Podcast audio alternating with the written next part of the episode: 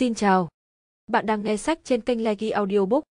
Nếu có điều kiện hãy mua sách gốc để ủng hộ tác giả và nhà xuất bản bạn nhé.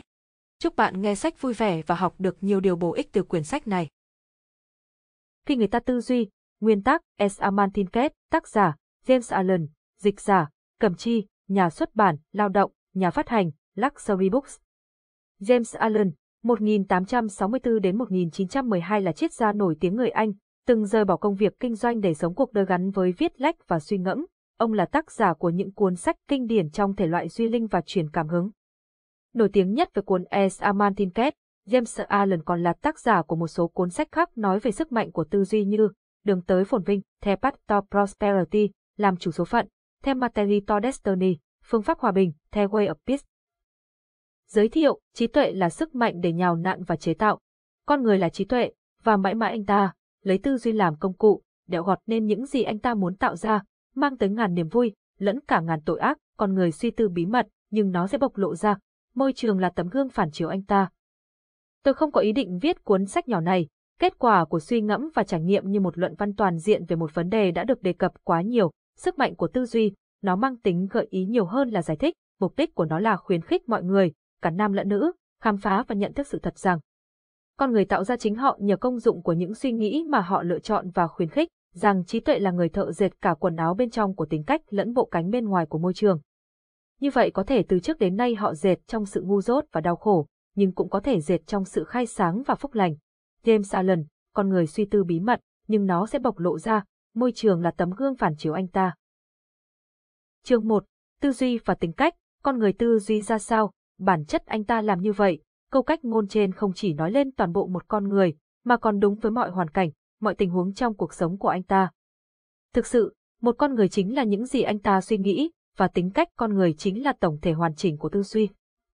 Cây nảy mầm từ hạt và không thể thiếu hạt, cũng giống như mọi hành động của con người đều bắt nguồn từ những hạt giống bí mật của tư duy, và sẽ chẳng thể diễn ra nếu thiếu đi những hạt giống này, quy luật trên áp dụng đúng với cả hành động bộc phát, không chủ tâm cũng như những hành động cố tình, hữu ý. Hành động là hoa của hạt giống tư duy, còn niềm vui hay sự đau khổ là quả, như vậy những gì một người nhận được là những quả ngọt và quả đắng mà chính anh ta trồng.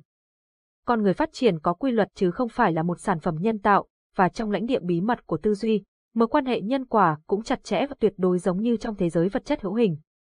Một tính cách cao quý như thánh thần không phải là một đặc ân hay cơ hội, mà là kết quả tự nhiên của những nỗ lực của tư duy đúng đắn một cách bền bỉ, là hệ quả của việc ấp ủ lâu dài những tư tưởng cao đẹp như thánh thần. Một tính cách ti tiện, độc ác, cũng theo quy trình đó, là kết quả của việc nuôi dưỡng những tư tưởng thấp hèn. Con người được tạo ra hay phá hủy cũng bởi chính anh ta, trong xưởng vũ khí của tư duy, con người tự tôi rèn những vũ khí để hủy hoại bản thân. Anh ta cũng tạo ra các công cụ để xây nên những biệt thự thiên đường của niềm vui, sức mạnh và an bình. Khi lựa chọn đúng đắn và áp dụng chính xác tư duy, con người có thể vươn tới sự hoàn hảo đến thần thánh, còn nếu hành động bất lương và suy nghĩ sai lầm, anh ta còn không bằng loài cầm thú. Giữa hai thái cực trên là bậc thang của tính cách và con người chính là người tạo ra, là chủ nhân của chính họ. Trong tất cả những sự thật đẹp đẽ về tâm hồn được con người tìm ra và khôi phục trong thời đại ngày nay, không gì hứa hẹn và đáng tin hơn điều này, con người là chủ nhân của tư duy, là người nhào nặn nên nhân cách, là người tạo ra, dựa gọt nên hoàn cảnh, môi trường và số phận. Là một sinh vật có năng lực, trí thông minh, tình yêu và làm chủ tư duy của chính mình, con người nắm giữ chìa khóa của mọi hoàn cảnh và chứa đựng trong mình khả năng chuyển đổi và tái tạo, biến anh ta thành những gì anh ta muốn. Con người luôn là chủ, ngay cả trạng thái yếu mềm và đơn độc nhất. Tuy nhiên, trong sự yếu đuối và thoái hóa biến chất của bản thân, anh ta là một chủ nhân ngu ngốc, một quản lý tồi trong chính ngôi nhà của mình. Khi anh ta bắt đầu tác động lên hoàn cảnh và cần mẫn tìm tòi quy luật tạo nên con người, lúc đó anh ta trở nên một chủ nhân khôn ngoan, điều khiển năng lượng của bản thân bằng trí thông minh và dùng tư duy tạo ra thành quả. Đó mới là người chủ nhân tỉnh táo, và con người chỉ có thể trưởng thành bằng cách khám phá ra quy luật tư duy của chính mình. Khám phá này hoàn toàn dựa vào việc áp dụng, tự phân tích và trải nghiệm. Chỉ bằng cách tìm kiếm và đào bới thật nhiều, chúng ta mới có vàng và kim cương, và con người chỉ có thể tìm thấy mọi sự thật liên quan đến bản thân nếu anh ta đào bới sâu trong chiếc mỏ tâm hồn của mình. Con người sẽ chứng minh một cách xác thực rằng anh ta là người tạo ra nhân cách, nhào nặn cuộc sống và tự xây nên số phận, nếu anh ta biết giám sát, điều khiển và thay đổi tư duy, tìm ra ảnh hưởng của chúng đến bản thân, đến mọi người xung quanh và đến cuộc đời, hoàn cảnh sống của mình biết kết nối giữa nguyên nhân và hệ quả bằng việc kiên nhẫn luyện rèn và khảo sát, con người tận dụng kinh nghiệm, kể cả những kinh nghiệm nhỏ nhất cùng các sự kiện xảy ra hàng ngày như một phương tiện để tiếp thu trí thức về mình, bao gồm hiểu biết, trí khôn và sức mạnh, đó cũng chính là quy luật tuyệt đối rằng ai tìm thì sẽ thấy, ai gõ cửa sẽ mở, lòng kiên nhẫn, trải nghiệm và sự dai dẳng không ngừng nghỉ là cách duy nhất để con người bước vào cánh cửa của ngôi đền trí thức. Cây nảy mầm từ hạt và không thể thiếu hạt, cũng giống như mọi hành động của con người đều bắt nguồn từ những hạt giống bí mật của tư duy, và sẽ chẳng thể diễn ra nếu thiếu đi những hạt giống này. Chương 2. Ảnh hưởng của tư duy tới hoàn cảnh, có thể nói đầu óc con người ví như một khu vườn, nó có thể bị bỏ không và trở nên hoang dại, nhưng dù theo cách nào, khu vườn vẫn sẽ, và vẫn phải phát triển. Nếu không có hạt giống hữu ích nào được trồng vào đó, vô vàn những hại cỏ dại sẽ rơi xuống khu vườn rồi tiếp tục lớn lên thành cỏ dại. Cũng giống như một người làm vườn canh tác trên mảnh đất của mình, bảo vệ nó khỏi cỏ dại để trồng những loại hoa quả anh ta cần, con người cũng phải chăm sóc khu vườn tinh thần của mình như thế. Nhổ cỏ là những suy nghĩ sai trái, vô bổ và dơ bẩn, để trồng hoa trái là những suy nghĩ đúng đắn, hữu ích và trong sạch. Nếu theo quy trình này, con người sớm hay muộn sẽ khám phá ra rằng anh ta chính là người làm vườn, chủ nhân của tâm hồn, là người điều khiển cuộc sống của chính mình. Anh ta cũng sẽ tự nhận ra những vết nhơ trong tư tưởng, và càng ngày càng hiểu rõ sức mạnh của tư duy cũng như hoạt động của các yếu tố tinh thần trong quá trình hình thành tính cách, hoàn cảnh và số phận, tư duy và tính cách là một. Tính cách chỉ có thể được tìm thấy và bộc lộ qua môi trường và hoàn cảnh, cũng giống như những điều kiện bên ngoài của cuộc sống một người luôn có mối liên hệ mật thiết với trạng thái bên trong. Nói như vậy không có nghĩa là hoàn cảnh của một người lúc nào cũng nói lên toàn bộ tính cách của anh ta, mà là những hoàn cảnh đó liên quan mật thiết đến những thành tố tư duy quan trọng trong mỗi người, cho nên nhất thời chúng ta không thể thiếu đối với sự phát triển của người đó. Môi trường sống nói lên con người, tuân theo quy luật tự nhiên, chính những suy nghĩ từng xây dựng nên tính cách anh ta đã đưa anh ta tới môi trường đó, trong sự sắp đặt của cuộc sống không có cái gọi là cơ hội, mà tất cả đều là kết quả của một quy luật bất di bất dịch. Điều này đúng với cái những người cảm thấy lạc lõng với hoàn cảnh lẫn những người hài lòng với chúng, là một sinh vật tiến hóa và phát triển, con người được bộc lộ qua nơi anh ta sống, học tập và trưởng thành. Khi anh ta học được bài học tinh thần mà một hoàn cảnh đem lại, hoàn cảnh đó sẽ qua đi và nhường chỗ cho những hoàn cảnh mới. Con người sẽ luôn phải vật lộn, chống chọi với hoàn cảnh nếu anh ta tin rằng mình là một sinh vật nằm trong đó và phụ thuộc vào nó. Nhưng khi anh ta nhận ra quyền năng sáng tạo của bản thân, khả năng khiến đất đai lẫn những hạt giống ẩn giấu trong con người mình, nơi phát sinh của hoàn cảnh, thì lúc đó con người mới trở thành chủ nhân đích thực của chính mình. Vì hoàn cảnh xuất phát từ suy nghĩ, nên chúng ta sẽ nhận ra ai đã dành thời gian nhiều tự kiểm soát và thanh lọc bản thân, chúng ta sẽ thấy những thay đổi trong hoàn cảnh tỷ lệ chính xác với những thay đổi trong trạng thái tinh thần của mỗi người. Điều này đúng đến nỗi khi một người nghiêm túc sửa chữa những thiếu sót trong tính cách, tạo ra những tiến bộ mau lẹ và rõ rệt, anh ta sẽ nhanh chóng vượt qua những khó khăn liên tiếp. Con người thu hút những thứ anh ta thầm mong ước, những thứ anh ta yêu thích và cả những thứ làm anh ta sợ hãi. Con người vươn tới đỉnh cao của những khát vọng mà anh ta hằng ấp ủ, con người gục ngã khi những ước mơ bị hủy hoại, và hoàn cảnh chính là phương tiện để con người nhận ra chính mình. Mỗi một hạt giống tư duy được gieo hoặc được phép rơi vào trí óc con người sẽ mọc rễ trong đó, tạo thành cây, và sớm muộn sẽ ra hoa, tức là tạo ra hành động, rồi kết quả, chính là cơ hội và hoàn cảnh, suy nghĩ tốt đẹp sẽ tạo ra quả ngon, suy nghĩ xấu tạo ra quả hỏng. Thế giới ngoại cảnh tác động vào thế giới bên trong của tư duy, điều khiển hoàn cảnh, dù là dễ chịu hay khó chịu, đều là nhân tố có lợi cho mỗi cá nhân, là người thu hoạch vụ mùa của chính mình, con người học được cả khổ đau và hạnh phúc. Con người đuổi theo những mong muốn, khát vọng, suy nghĩ sâu thẳm nhất và chấp nhận để cho chúng thống trị, hoặc là chạy theo ngọn lửa mát chơi với những suy nghĩ dơ bẩn, hoặc là kiên định đi theo con đường lớn với nỗ lực lớn lao, mạnh mẽ, để rồi cuối cùng sẽ đến với sự mãn nguyện và hoàn bị trong điều kiện ngoại cảnh của mình. Quy luật của sự phát triển và điều chỉnh là như nhau ở mọi nơi. Một người sẽ chẳng đến nhà tế bẩn hay ngồi tù vì sự bất công của số phận hay hoàn cảnh, mà bởi những suy nghĩ bợn đỡ, hèn hạ và những ham muốn tầm thường. Tương tự như thế, một con người có đầu óc trong sáng không bao giờ bỗng nhiên phạm tội chỉ vì căng thẳng hay áp lực bên ngoài, những suy nghĩ tội ác đã được bí mật nuôi dưỡng từ lâu trong tim, và khi cơ hội đến, sức mạnh lâu nay của nó mới được bộc lộ ra. Hoàn cảnh không tạo nên con người, nó chỉ tiết lộ cho anh thấy bản chất của chính mình. Chẳng có hoàn cảnh nào bỗng nhiên xa sút và khiến con người trượt vào tội lỗi, cũng chẳng có hoàn cảnh nào tự dưng trở nên tốt đẹp và đem lại hạnh phúc trọn vẹn nếu chúng ta không tiếp tục nuôi dưỡng những khát vọng chính đáng. Vì thế con người, với tư cách một chủ nhân, một người cai trị tư duy, cũng chính là tạo hóa của bản thân và là người rũ nặn, tạo nên hoàn cảnh, khi mới sinh ra, con người là tự nó, nhưng sau mỗi bước đi trong cuộc sống, con người hấp thu ngoại cảnh và từ đó bộc lộ bản thân, ngoại cảnh chính là hình ảnh phản chiếu của con người, trong sáng và nhơ bẩn, điểm mạnh và điểm yếu con người không đạt được những thứ mà họ cần, mà đạt được những gì tương xứng, những ý tưởng, sở thích, tham vọng của họ luôn bị cản trở, nhưng những suy nghĩ và mong muốn sâu thẳm nhất luôn được nuôi nấng bởi loại thức ăn riêng, sạch sẽ hoặc là bẩn thỉu. Con người bị trói buộc bởi chính bản thân anh ta, suy nghĩ và hành động là những người quản ngục của số phận, thì con người hèn hạ chúng sẽ bỏ tù, song khi cao quý chúng là những thiên thần của tự do, giải phóng. Con người không nhận được những gì anh ta mong muốn và cầu nguyện mà nhận được những gì xứng đáng với công sức bỏ ra, những mong ước, nguyện vọng chỉ được đáp ứng khi chúng hài hòa với suy nghĩ và hành động của con người.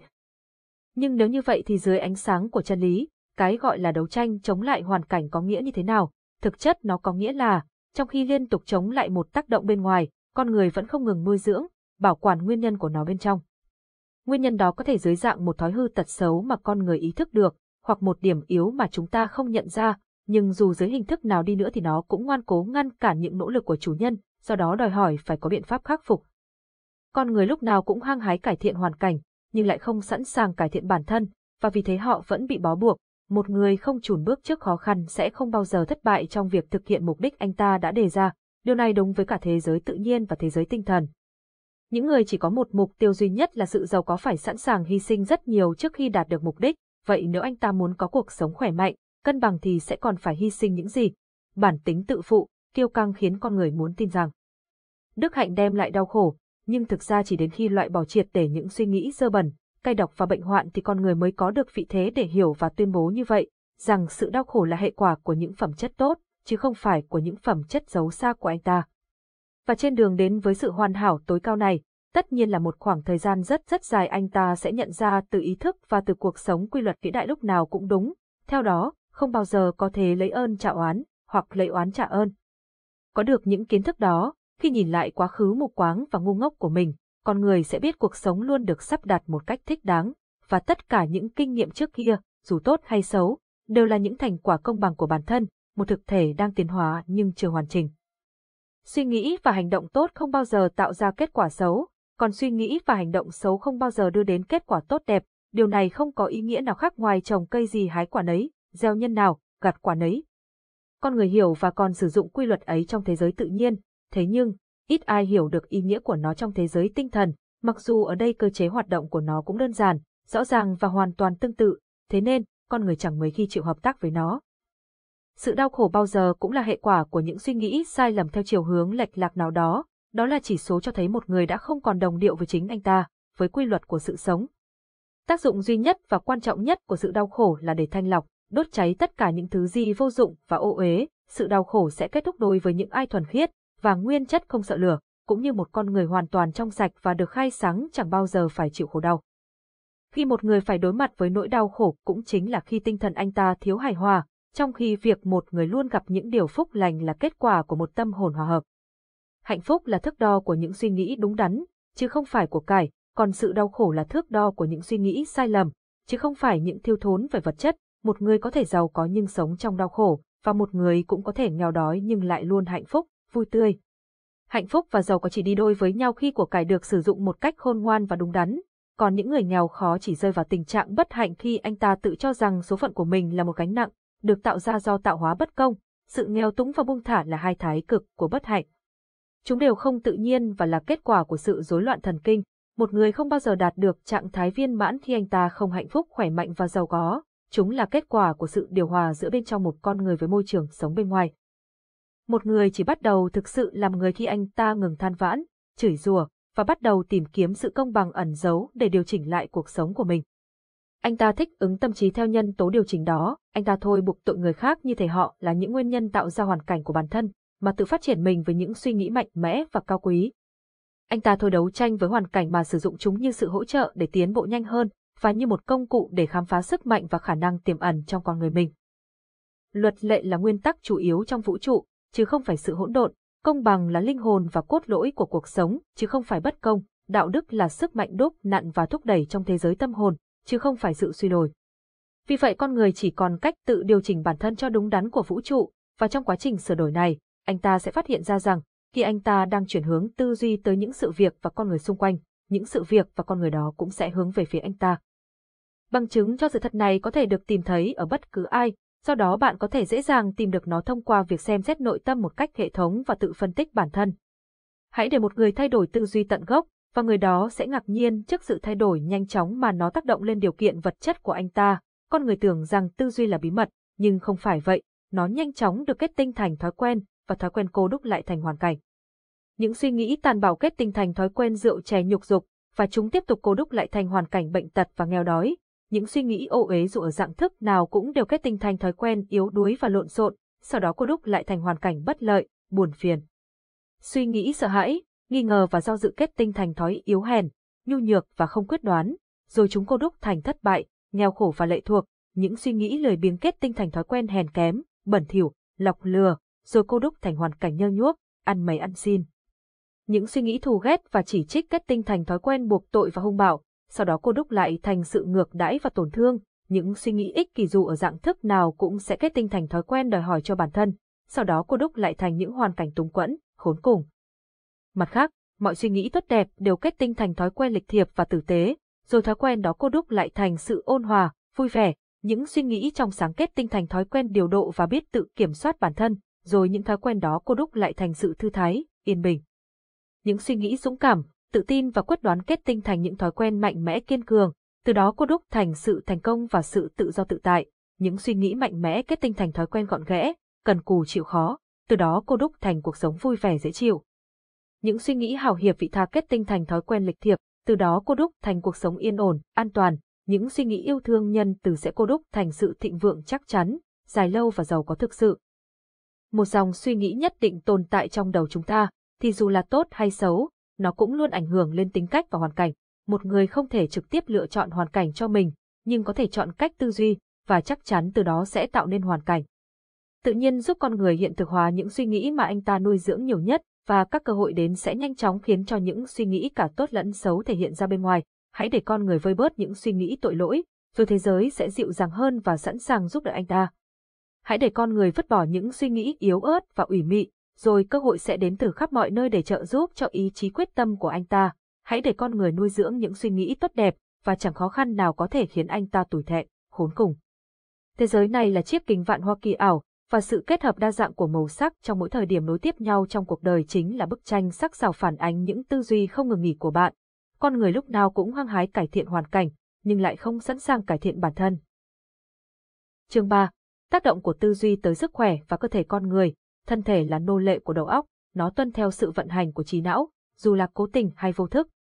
Dưới mệnh lệnh của những suy nghĩ phi pháp, thân thể nhanh chóng chìm sâu vào mục nát và hủ bại, còn khi được kiểm soát bởi những suy nghĩ tươi vui, tốt đẹp, nó được khoác lên một lớp áo đẹp đẽ, trẻ trung, khỏe mạnh hay ốm yếu, cũng giống như hoàn cảnh, đều bắt nguồn từ tư duy. Những suy nghĩ yếu ớt sẽ được thể hiện bằng một cơ thể yếu ớt, người ta đã thấy những suy nghĩ lo sợ có thể giết chết một người nhanh như đạn, và chắc chắn nó vẫn đang tiếp tục giết hàng ngàn người nữa, cho dù chậm chạp hơn, những ai sống trong nỗi lo bệnh tật rồi sẽ sinh ra bệnh tật. Sự lo lắng nhanh chóng đôn ngã cả cơ thể, mở đường cho bệnh tật tấn công, trong khi những suy nghĩ nhơ bẩn, ngay cả khi không được nung chiều về mặt thể chất, thì cũng sẽ nhanh chóng hủy hoại tinh thần. Những suy nghĩ tốt đẹp, trong sáng, vui tươi tạo nên cơ thể khỏe mạnh và uyển chuyển. Là một công cụ dẻo dai và tinh tế, cơ thể người phản ứng lại trước mọi suy nghĩ tác động lên nó, và từ đó những thói quen tư duy sẽ tạo ra những tác động riêng, tốt xấu khác nhau. Con người sẽ tiếp tục mang trong mình dòng máu vẩn độc và độc hại, một khi họ còn sản sinh ra những suy nghĩ dơ bẩn. Cùng với một trái tim sạch là một cuộc sống và một cơ thể sạch, một tâm hồn ô uế tạo ra một cuộc sống nhơ bẩn và một cơ thể đồi bại, tư duy là khởi nguồn của hành động, của cuộc sống và những gì biểu thị ra ngoài, hãy làm cho nguồn nước thật sạch trong, và tất cả sẽ cùng trong sạch. Khi ai đó thanh lọc những suy nghĩ của mình, anh ta không còn thèm muốn những đồ ăn có hại cho sức khỏe. Những suy nghĩ trong sạch tạo ra thói quen trong sạch, những người được cho là thánh thiện, nhưng không biết thanh lọc cơ thể của mình thì không thể gọi là thánh thiện. Những ai biết củng cố và thanh lọc tư duy không cần phải bận lòng đến những thứ sâu xa, nếu muốn hoàn thiện thân thể, hãy quan tâm đến trí óc, nếu muốn làm mới thân thể, hãy làm đẹp cho tinh thần, những suy nghĩ hiểm ác, ghen tị, thất vọng và chán nản lấy đi của cơ thể sức khỏe và vẻ duyên dáng, yêu kiều, một khuôn mặt cáu kỉnh không phải tự nhiên mà có, nó được tạo thành từ những suy nghĩ chua cay. Những nếp nhăn hình thành bởi sự điên rồ, giận dữ và tự phụ, kiêu căng. Tôi biết một bà cụ 96 tuổi nhưng khuôn mặt sáng bừng và ngây thơ như thiếu nữ, Tôi biết một người đàn ông tuổi chưa đến trung niên nhưng những đường nét đã trở nên thiếu hài hòa. Trường hợp thứ nhất có được là do tính tình ngọt ngào, vui vẻ, trong khi trường hợp thứ hai là kết quả của sự giận dữ và bất mãn. Để có được không gian sống êm ái và lành mạnh, bạn phải mở cửa ra cho không khí và ánh nắng tràn ngập căn phòng. Tương tự như thế, một cơ thể khỏe mạnh và sắc mặt rạng rỡ, hạnh phúc, yên bình chỉ có được khi bạn cho phép đầu óc tràn ngập những suy nghĩ vui vẻ, lương thiện và thanh thản. Khuôn mặt của người già hàn lên những nếp nhăn của sự cảm thông, của những suy nghĩ thánh thiện và lành mạnh, trong khi với một số người, đó là nếp nhăn của giận dữ, bất cứ ai cũng có thể nhận ra điều đó. Với những người sống đạo đức và chính trực, tôi ra đến với họ một cách êm ái, bình thản và dịu dàng như mặt trời buổi hoàng hôn. Mới đây thôi, tôi đã chứng kiến một nhà triết học ra đi trên giường bệnh, ông chỉ ra nếu xét về tuổi tác và ông từ dã cõi trần cũng nhẹ nhàng và bình thản, như chính cuộc đời ông. Không thầy thuốc nào giúp xua tan bệnh tật hiệu quả bằng suy nghĩ vui tươi, cũng chẳng có gì giúp ăn ủi, xua tan bóng đêm của sự buồn đau tốt bằng lòng thiện trí, sống mòn trong những ý nghĩ xấu xa, nghi ngờ, cay độc và ghen tị cũng là tự giam hãm bản thân trong một nhà tù do chính mình tạo dựng.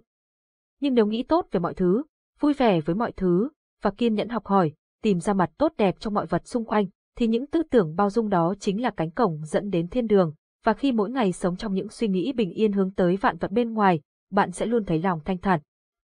Nếu muốn hoàn thiện thân thể, hãy quan tâm đến trí óc, nếu muốn làm mới thân thể, hãy làm đẹp cho tinh thần.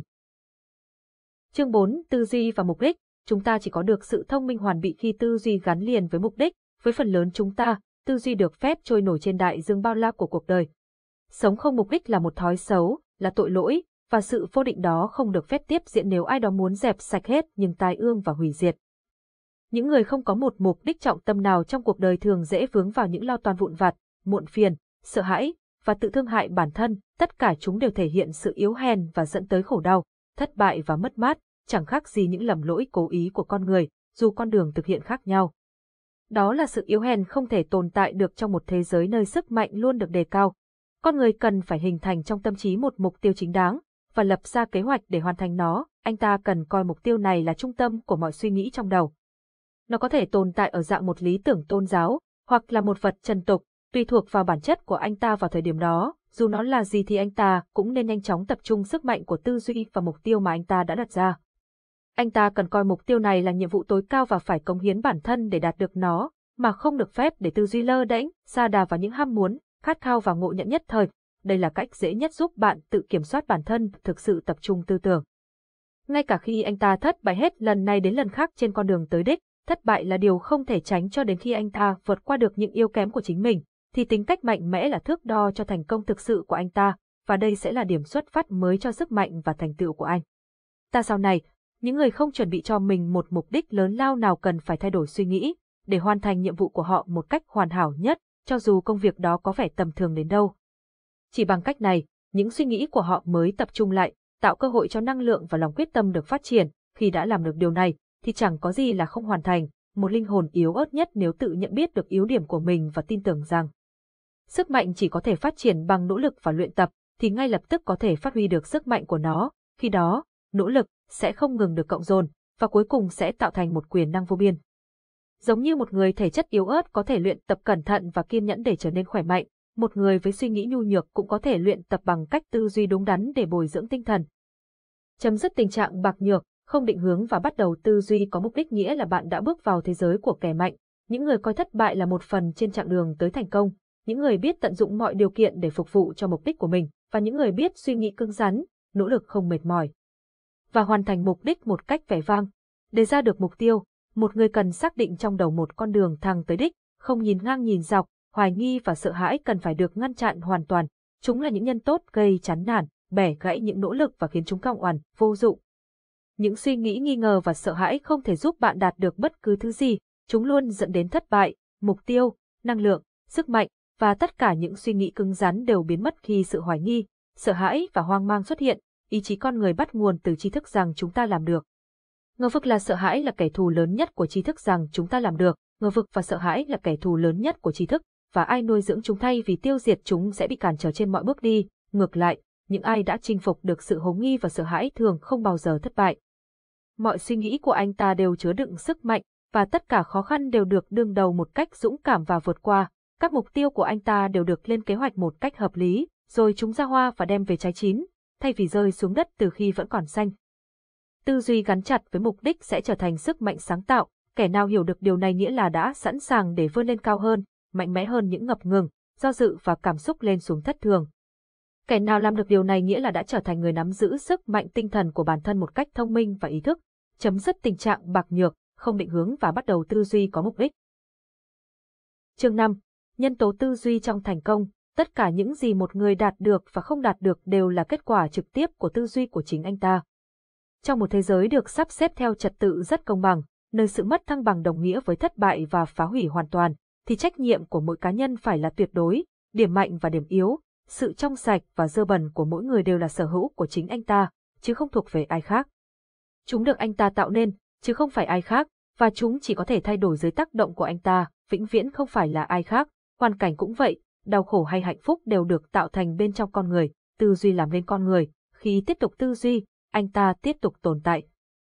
Một người mạnh mẽ không thể giúp một con người yếu đuối, trừ khi anh ta sẵn sàng đón nhận sự trợ giúp, và ngay cả khi đó, kẻ yếu cần phải tự mình trở nên mạnh mẽ, anh ta phải tự mình cố gắng, phát triển thứ sức mạnh mà anh ta ngưỡng mộ ở người khác. Không ai khác ngoài anh ta có thể thay đổi hoàn cảnh của chính mình. Người ta thường xuyên nghĩ và nói rằng, rất nhiều người trở thành nô lệ cho một tên áp bức, hãy căm ghét kẻ áp bức, nhưng ngày càng nhiều người có xu hướng đảo ngược câu nhận định này và nói.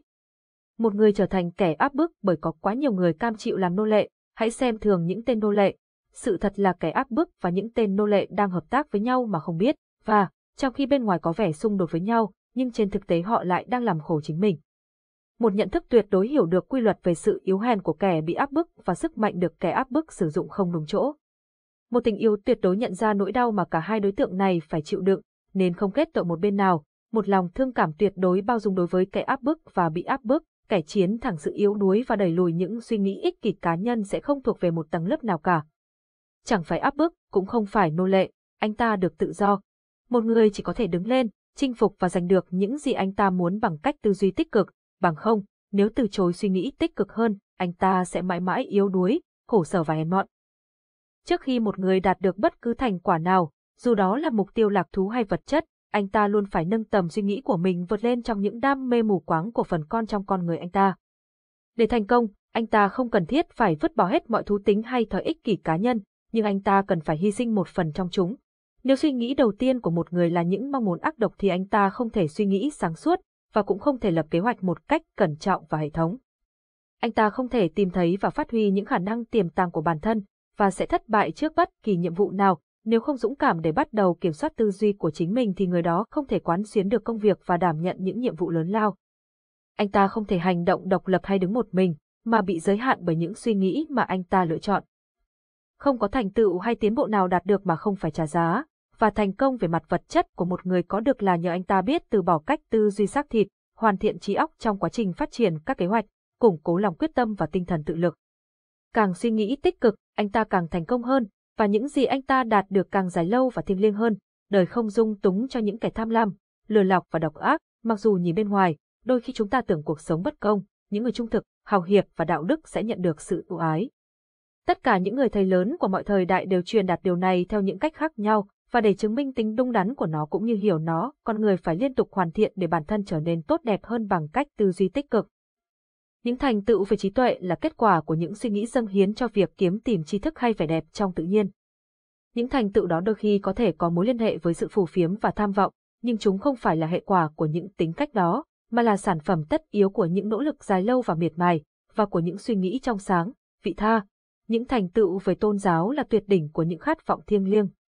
Những ai liên tục sống với những ý nghĩ cao thượng, xuất sắc, luôn chú ý tới bất cứ thứ gì vị tha, thuần khiết, chắc chắn sẽ có được phẩm chất cao quý và thông thái, sống trong hạnh phúc và sự kính trọng, nề phục của người đời, điều đó chắc chắn như mặt trời chính ngọ và mặt trăng tròn vậy đêm rằm.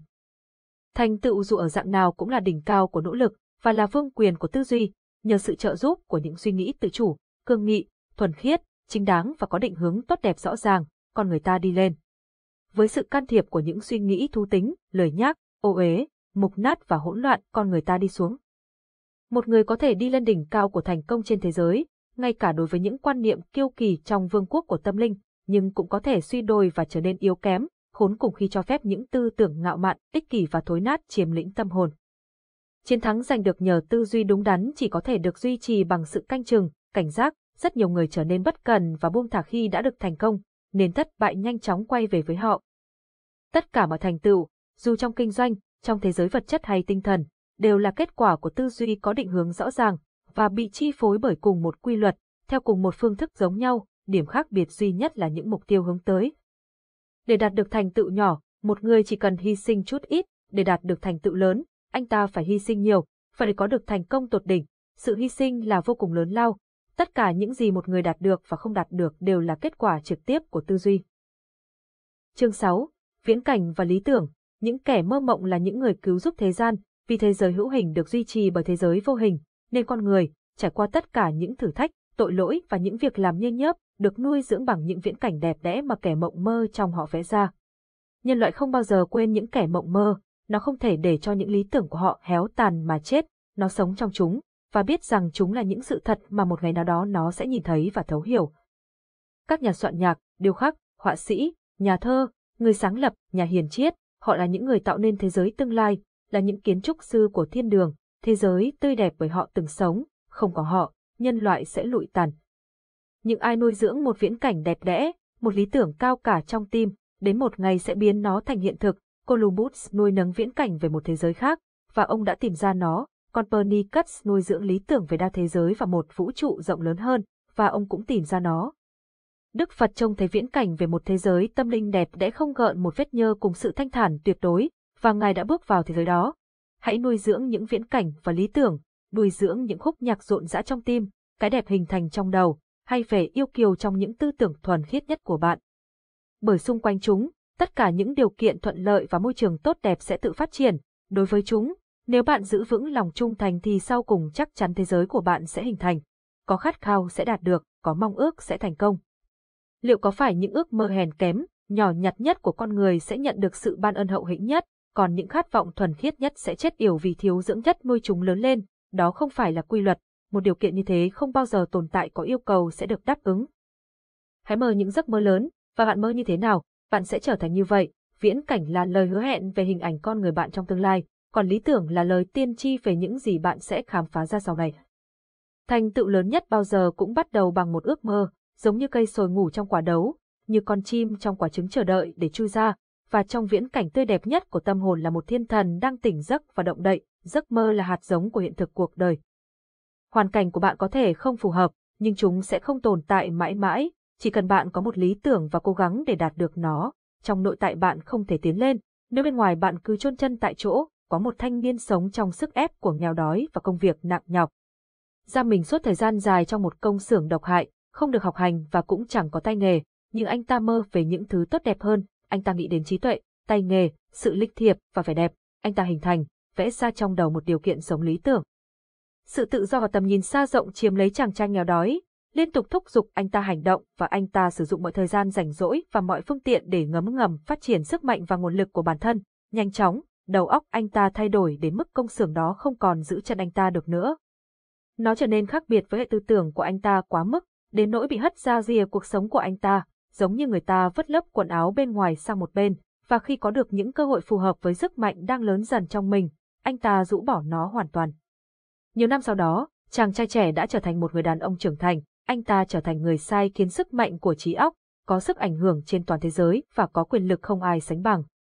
Anh ta nắm trong tay những trách nhiệm lớn lao, tiếng nói của anh ta có thể thay đổi những cuộc đời, đàn ông và phụ nữ đều dựa vào những lời nói của anh ta để hoàn bị nhân cách, giống như ánh mặt trời, anh trở thành trung tâm của ánh sáng mà vô số con người và số phận quay quanh. Chàng trai ấy giờ đây chính là viễn cảnh của thời trẻ, anh ta có được nó nhờ lý tưởng, và độc giả trẻ tuổi, rồi bạn cũng sẽ nhận ra viễn cảnh, chứ không chỉ là một ước muốn tĩnh tại trong tim mình, dù nó nguyên sơ hay đẹp đẽ, hay là sự hòa trộn của cả hai. Bởi bạn sẽ luôn hướng về những gì bạn thầm yêu thích, và bạn sẽ nắm trong tay những thành quả chính xác tạo ra từ những suy nghĩ của chính mình, dù nó nguyên sơ hay đẹp đẽ, hay là sự hòa trộn của cả hai. Bởi bạn sẽ luôn hướng về những gì bạn thầm yêu thích, và bạn sẽ nắm trong tay thành quả chính xác tạo ra từ những suy nghĩ của chính mình. Bạn sẽ nhận được đúng những gì xứng đáng, không hơn, không kém.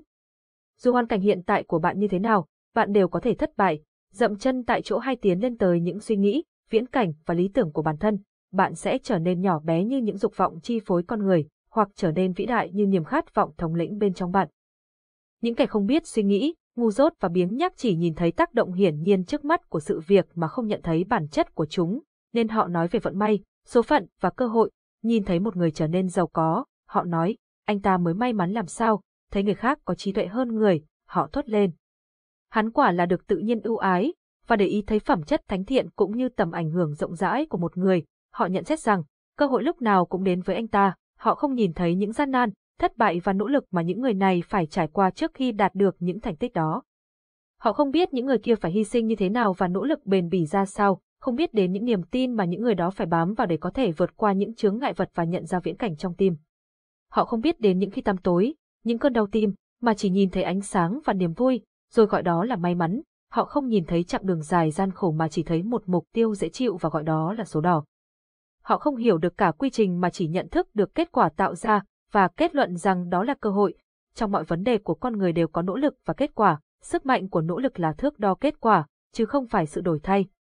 Lộc trời, sức mạnh, vật chất, tài sản về trí tuệ và tâm linh đều là thành quả của những cố gắng hết mình, chúng là những tư tưởng được hoàn thành, là những mục tiêu đạt được, và là những viễn cảnh được hiện thực hóa. Hãy để cho viễn cảnh hiện hữu trong đầu và lý tưởng ngự trị trong tim, bạn sẽ xây dựng cuộc sống bằng chúng đạt được chúng trong tương lai. Những ai nuôi dưỡng một viễn cảnh đẹp đẽ, một lý tưởng cao cả trong tim, đến một ngày sẽ biến nó thành hiện thực. Chương 7. Sự thanh thản Sự thanh thản trong tâm hồn là một trong những món đồ trang sức quý giá nhất của trí khôn. Đó là kết quả của những nỗ lực tự kiểm soát bản thân một cách lâu dài và kiên nhẫn, sự tồn tại của nó là một chỉ số biểu thị sự chín chắn của kinh nghiệm và vượt lên trên những kiến thức thông thường về các quy luật và vận hành của tư duy. Con người có thể trở nên điềm tĩnh khi anh ta hiểu được rằng bản thân anh ta là một thực thể tiến hóa nhờ tư duy. Khi hiểu được người khác thông qua tư duy, phát triển một trí tuệ đúng đắn và nhìn ra mối quan hệ bên trong giữa các sự vật, sự việc dưới tác động của luật nhân quả một cách rõ ràng, anh ta không còn phải bực bội, cáu kỉnh, lo lắng và buồn đau, mà giữ được trạng thái điềm nhiên, kiên định và thư thái. Một người điềm tĩnh đã học được cách kiểm soát bản thân, nên cũng biết thay đổi chính mình cho tương thích với mọi người, và một người sẽ dùng kính sức mạnh tinh thần của anh ta, họ cảm giác rằng họ có thể học hỏi từ anh ta và dựa vào anh ta. Một người sống càng thanh thản thì thành công, ảnh hưởng và sức mạnh của anh ta càng lớn. Ngay cả những thương nhân bình thường cũng sẽ thấy công việc kinh doanh của mình ngày càng phát đạt khi họ phát triển được tinh thần tự chủ và thư thái, bởi mọi người sẽ luôn muốn làm ăn với một người có thái độ và cách cư xử đúng mực, một người mạnh mẽ và điềm tĩnh luôn được yêu quý và kính trọng. Anh ta giống như một thân cây tỏa bóng trên một vùng đất khô cằn, hay một tảng đá vững chắc làm nơi nương nấu khi trời mưa bão, ai lại không yêu một trái tim thanh thản, yên bình, một tính cách ngọt ngào, một cuộc sống thăng bằng, ổn định. Dù trời mưa hay nắng, hay dù bất cứ chuyện gì xảy ra cũng không thể ảnh hưởng đến những người có được những phúc lành trên, bởi họ luôn điềm tĩnh và thanh thản, tính cách đĩnh đạc tuyệt vời đó mà chúng ta gọi là thanh thản chính là bài học cuối cùng của văn minh, đó là hoa của cuộc sống, là quả của tâm hồn. Nó quý giá như trí khôn và được thèm khát hơn cả vàng ròng, so với một cuộc sống thanh thản thì việc chỉ biết kiếm tiền trở nên tầm thường biết bao. Một cuộc sống chìm trong biển cả bao la của chân lý, sâu bên dưới những con sóng và tránh xa những cơn rông tố, bão bùng, một sự thanh bình vĩnh cửu. Chúng ta chứng kiến xung quanh mình những người sống trong cảnh chua cay, những kẻ hủy hoại tất cả những gì ngọt ngào và đẹp đẽ bằng những cơn thịnh nộ, những kẻ hủy hoại sự điềm tĩnh trong nhân cách và phát triển một tính tình tồi tệ, câu hỏi đặt ra là có phải đa số con người đều hủy hoại cuộc sống và đánh mất hạnh phúc của chính mình chỉ vì thiếu đi tự chủ, có mấy người chúng ta gặp mà có được sự thăng bằng tuyệt vời trong cuộc sống, nét đặc trưng của một nhân cách vẹn toàn. Vâng, lòng người luôn dậy sóng với những đam mê không kiểm soát, luôn âm ỉ với những nỗi đau vô bờ, và gục ngã bởi những lo lắng và ngờ vực, chỉ những người khôn ngoan, những người mà suy nghĩ của họ được kiểm soát và thanh lọc, mới có thể khiến cho sóng gió và bão lòng tuân theo lệnh anh ta. Hỡi những tâm hồn dông tố, dù ở đâu và sống trong hoàn cảnh nào, bạn cũng cần phải biết điều này. Trong đại dương cuộc đời, hòn đảo của phúc lành luôn mỉm cười và bờ biển đầy nắng lý tưởng của bạn luôn chờ bạn đến. Hãy giữ chắc tay trên bánh lái của tư duy. Thâm tâm bạn sẽ nghe theo người chỉ huy, nếu anh ta đang ngủ, hãy đánh thức anh ta dậy. Tự chủ là sức mạnh, tư tưởng đúng đắn là chủ quyền, sự điềm tĩnh là nội lực. Hãy nói với trái tim bạn rằng, hãy thanh thản, tĩnh tâm. Sự thanh thản trong tâm hồn là một trong những món đồ trang sức quý giá nhất của trí khôn.